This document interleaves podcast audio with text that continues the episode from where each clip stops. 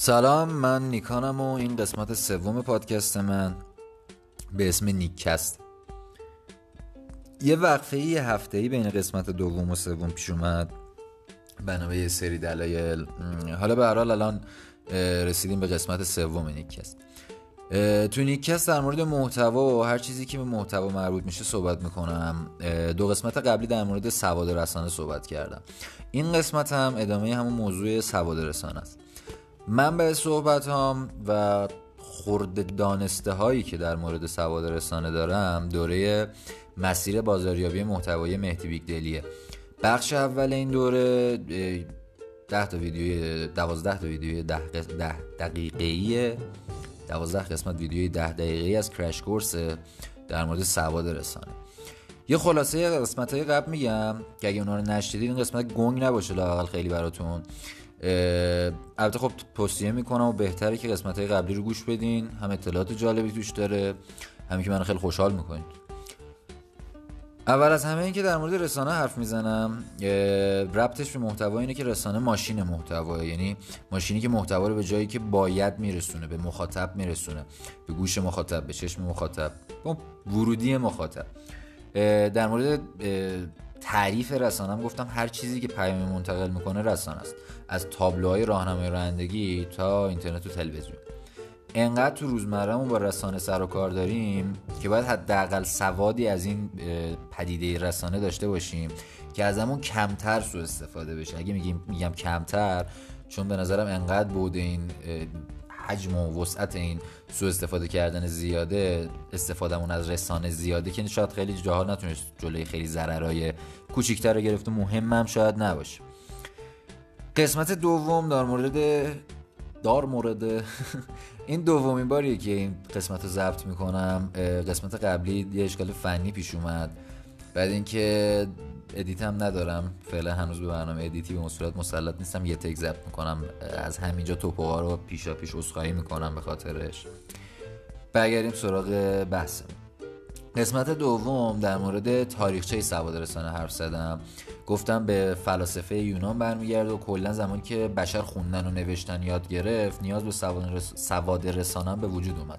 چون متن نوشته خودش رسانه است یه پیامی رو داره منتقل می‌کنه. منتها اون موقع چیزی به اسم سواد رسانه به شکل الان وجود نداشت که مهم باشه. بعد از انقلابای بزرگی که دنیای رسانه اتفاق افتاد گفتیم چاپ رادیو تلویزیون و مهمتر از همه اینترنت. که رادیو تلویزیون اینترنت توی 100 سال بودن و یه سگانه عجیب غریب بودن. تو این قسمت در مورد تأثیری که رسانه رو ذهنمون می‌ذاره حرف می‌زنیم بازی که رسانه با مغزمون می‌کنه.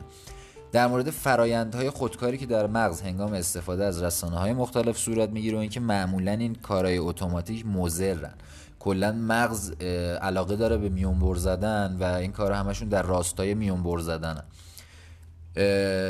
همونجور آره دیگه مغز کلا عاشق درست کردن میونبره ویژگی که از مغز در موردش حرف می‌زنیم این ویژگی ها خوبن ولی در موقع استفاده از رسانه زیاد خوب نیستن بیشتر مواقع مزرن مثلا یه سری فعالیت ها مثل راه رفتن یا بستن بند کفش کارهایی که وقتی می‌خواین انجامشون بدین نیازی نیست خیلی فکر کنید و وقت بذارید فکرتون صد جا دیگه هم باشه می‌تونین بند کفشتون رو ببندین می‌تونین راه برین. ذهنتون می‌دونه که مثلا این پا باید از اون پا جدا بشه تا حرکت شکل بگیره. اینا رو اصطلاحا بهشون میگن ماسل مموری یا حافظه مغز. کارهایی که زیاد قرار انجام بشن تو روزمره و روتینن تو حافظه بلند مدت به یه قسمتی به وجود میاد که مخصوص اون کاره. این کار باعث میشه برای انجام کارهایی که همون روزمره ها انرژی زیادی از مغز گرفته نشه. وقتی فرایند خودکار خودکارکازی نه خودکارسازی در مورد استفاده از رسانه باشه مشخصا اخبار. یعنی استفاده از اخبار باشه خیلی خوب نیستش. مثلا من اینکه اخبار رو اخبار روز رو ازش جریان در جریانش باشید ازش اطلاع داشته باشین. فرض کنید عادت دارین هر روز صبح بعد از صبحونه گوشیتون رو بردارین تو تلگرام چند تا کانال خبری چک کنید. مغزتون بعد یه مدت این فرایند اتومات سازی می‌کنه. یعنی عادت می‌کنید که بعد صبحونه گوشی میرین بالا میرین تو تلگرام تلگرام کانال اخبار. حالا نه اینکه نه تنها. مغز این فرایند اتومات سازی می‌کنه اون شکل برداشتی که شما از اخبار دارین رو هم اتومات سازی می‌کنه. چنین قابلیتی واسه تحلیل و بررسی سری مسائل پیچیده مثل اخبار مخصوصا اخبار سیاسی اصلا مناسب نیست مزرم هست. یعنی یه قانونی هست به اسم قانون محصور شدن. این قانون چی میگه حالا؟ یه جورایی تقریبا در مورد همون اتوماتیک کردن فراینده میگه اگه توی یه شی یا مجموعه یه نقصی وجود داشته باشه یه شی یا مجموعه که برای انسان آشنا باشه یه نقصی وجود داشته باشه ذهن همچنان اون رو توی الگوی کامل می‌بینه بر اساس اطلاعات قبلیش. یعنی انگار یه چیزی تو ذهنتون می‌بینی اون چیزی که بیرونه رو نمی‌بینی. ربطش به داستان ما اینه که با کمترین اطلاعات دریافتی ممکن تصویری تو ذهنمون شکل میری که بر اساس اطلاعات قبلیه. واسه تجربیات قبلی که از اون موضوع داشتیم از اون مسئله داشتیم. این باعث زود قضاوت کردن میشه روی قضاوتمون تاثیر می‌ذاره. مثلا فکر کنید یه عکس ترامپ رو تو کانال اخبار می‌بینید مثلا ترامپ. بدون اینکه خبر رو بخونیم یا اصلا درست و غلط بودنش رو بدونیم شروع می‌کنیم به برداشت کردن. حالا اینکه برداشت خوب بکنیم یا بد بستگی به این داره که تصور ما از ترامپ چیه. ترامپ مثلا رئیس جمهور خوب و تواناییه به همه وعده‌هاش عمل کرده یا نه؟ مثلا یه دیکتاتور دیوونه است که تصمیمات احمقانه می‌گیره. این برداشت رو انگار اصلا قبل داشته باشیم. بدون اینکه میگم درست یا غلط بودن خبر رو بدونیم. این قابلیت این قابلیت مغز موقع استفاده از رسانه ما رو در برابر اطلاعات غلط آسیب پذیر می‌کنه. یه ویژگی مضر دیگه داره مغز به اسم حافظه اشتباه. اینم انسان رو در برابر رسانه آسیب پذیر می‌کنه. بعضی وقتا جزئیات خاطره قدیم قدیمی یا جدید فرق نداره. یه خاطره رو شک دارین راجع بهش جزئیاتشو. مثلا افرادی که تو تولد 18 سالگیتون بودن 10 سال پیش می‌دونین 10 نفر بودن. 9 تاشون یادتونه اون یه نفر رو یادتون نمیاد. حالا این مثال شاید خیلی کلی باشه. تم کیکی که توی تولد 18 سالگیتون بوده رو یادتون نمیاد چی بوده. یکی میاد میگه که آقا مثلا لیمویی بود. من بودم اونجا. کیک لیمویی بود. مطمئن نیستین که درست داره میگه یا غلطه ولی مغزتون ممکنه قبول بکنه. چون انقدر مرز واقعیت و اشتباه باریکه که اصلا قابل تشخیص نیست. بعد متاسفانه حقیقت اینه که الان آدم بدا از این ویژگی مغز برای خوروندن اخبار و اطلاعات غلط به ذهنمون استفاده می‌کنن. یعنی در واقع جورایی دارن سوء استفاده می‌کنن. چیز همون جزئیات رو میگم که یادت نمیاد درست و غلط رو تشخیص بدی. دارن سوء استفاده می‌کنن از این قضیه. یه مورد بعدی اسمش تعصب تاییده. به نظر من بدتر از اون دو تا ویژگی قبلیه. در مورد تعصب همه افراد به سری دستبندی مشخص تعلق دارن. که بهشون تعصبم دارن یعنی به دنبال اون. یکی بچه شرق بودنش مینازه یکی مثلا تعصب بچه غرب بودنش رو می‌کشه. حالا اینی که میگم مثلا این توی رنج سنی شاید مثلا 15 تا 20 یا مثلا حتی تا 15 تا 20 آدم 50 ساله قرار نیست تعصب توی تعلقای مختلفه. میگم یکی استقلالیه یکی پرسپولیسیه یکی موزیک سنتی گوش میده یکی فقط رپ و هیپ هاپ گوش میده. حالا وقتی مغز از رسانه استفاده می‌کنه حجم خیلی زیادی از اطلاعات در معرض دیدش قرار می‌گیرن. از بین اون اطلاعاتی که می‌بینه ترجیح میده از اونایی استفاده کنه که تعصبی که داره رو تایید می‌کنه. یعنی در مورد تعصبش حالا تو گروه های مختلف خیلی جالبه که دو نفر با دو تا تعصب مخالف هم یه خبر رو می‌خونن. برداشتاشون کاملا می‌تونه متفاوت باشه. از همون یه تیتر خبری. تیتر خبری مشابه. مثالی که تو خود این ویدیو می‌زنه در مورد انتخابات آمریکا انتخابات قبلیه بین هیلاری کلینتون و ترامپ. به طور کلی میگه که یه اتهامی به کلینتون وارد شد از جانب رو... یعنی یه ارتباطی بهش دادن با روسیه. کاری ندارم کلا یه اتهامی به کلینتون وارد شد. دموکرات ها مسلما دفاع کردن که از نظر طرفدارای دموکرات ها دفاع کاملا با جور در می اومد همین خبر برای طرفدارای جمهوری خواه به نظرشون اتهام کاملا درست بوده. دفاع مثلا بی خود بوده.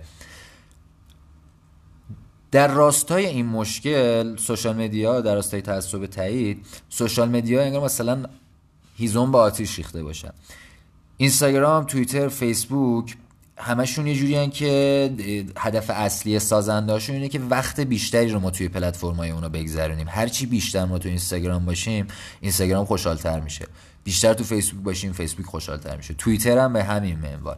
پس اینا چیکار می‌کنن؟ چیزایی رو که نشونمون میدن که دوست داریم که تعصب تاییدشون رو می‌کشیم.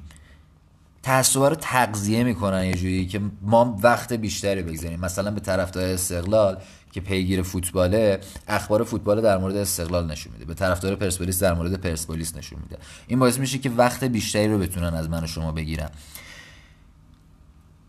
در ادامه این موضوع باعث میشه که محدود میشیم. یعنی گزینه های مختلف رو نمی‌بینیم نظرهای مخالف رو نمیشنویم. یه ذهن بسته ای به وجود میاد. ثابتمون می‌کنم میبندنمون. ویژه یه موزره دیگه اسمش هست رضایت بخشی اطلاعاتی. رضایت بخشی اطلاعاتی یعنی که تو بعضی شرایط غیر ضروری مغز حوصله گشتن و جستجو و کاوش نداره. واسه همین به همین اولین جوابی که مثلا به دست میاره اکتفا می‌کنه. حالا شرایط غیر ضروری یعنی چی؟ یعنی شرایطی که بسته به مرگ و زندگی نیست و اینکه پیدا کردن جواب درست شاید وقت زیادی بگیره که اصلا ارزش وقت گذاشتن نداشته باشه. مثالی که خودش توی جسم توی این ویدیوش می‌زنه توی این برنامه می‌زنه میگه که فرض کنید زوج سلبریتی مورد علاقتون از هم جدا شدن. من میگم مثلا دیوید بکام و ویکتوریا بکام. شما دلیل جدا شدن رو نمی‌دونین. اصلا حوصله ندارین بریم مثلا توی فلان مصاحبه که مثلا دیوید بعد جدایی داشته بگردین پیدا کنین دلیلش رو پیدا کنین نوشته باشه. یه نفر میشنوه میگین که مثلا دیوید با یا ویکتوریا مثلا با فلانی خیانت کرده. همون رو قبول می‌کنین. این ویژگی این ویژگی مغز که تو استفاده از رسانه مزره خیلی به دامن زدن شایعات کمک می‌کنه. یعنی یک کلاق چل کلاق کردنه رسیدن خبر اشتباه رضایت بخشی اطلاعاتی. حالا اینکه چرا اینا این کارو می‌کنن اینو بگم که مثلا اینا کیان؟ پیشتازان تکنولوژی تبلیغ کنندگان صاحب های رسانه های بزرگ. نه اینکه لزوما آدم بدی باشن ولی خیلی موقع ها از قدرتشون دو راستای اهداف بد استفاده می‌کنن. می‌خوان وقت و توجه ما رو بدزدن و از تمام این ویژگی های مغز ما خبر دارن با استفاده از اونا به همون حمله می‌کنن. حالا اینکه چرا این کارو می‌کنن؟ جوابش پوله. تو قسمت بعدی مفصلتر در موردش حرف می‌زنیم. قسمت بعدی هست در مورد رسانه و پول.